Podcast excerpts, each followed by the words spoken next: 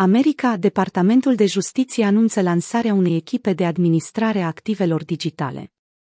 Lisa Monaco, un oficial al Procuraturii Generale, a declarat că guvernul american va lua un rol mai activ împotriva persoanelor care folosesc criptomonedele pentru spălarea banilor și pentru a se angaja în alte infracțiuni cibernetice.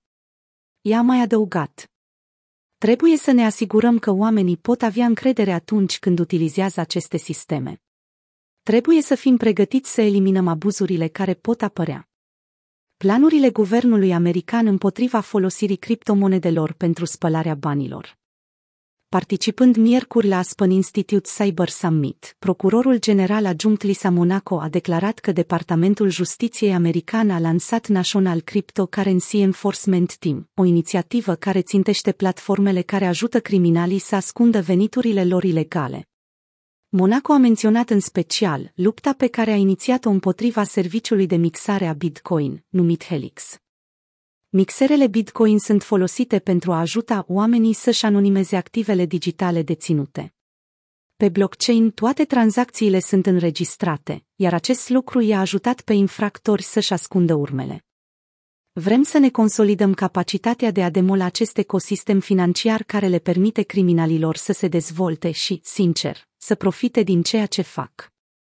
Vom face asta apelând la experții noștri cibernetici și la experții în spălarea banilor.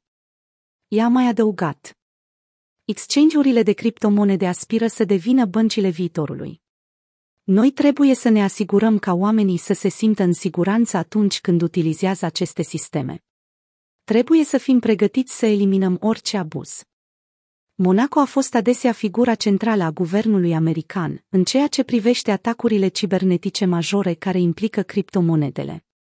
Ea a făcut parte dintr-un grup care a găsit și recapturat Bitcoin în valoare de milioane de dolari.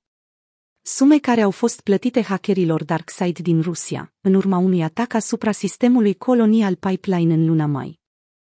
Procurorul general adjunct a anunțat, de asemenea, o inițiativă de fraudă cibernetică civilă, care vizează contractorii guvernamentali care nu raportează încălcări și nu respectă standardele de securitate.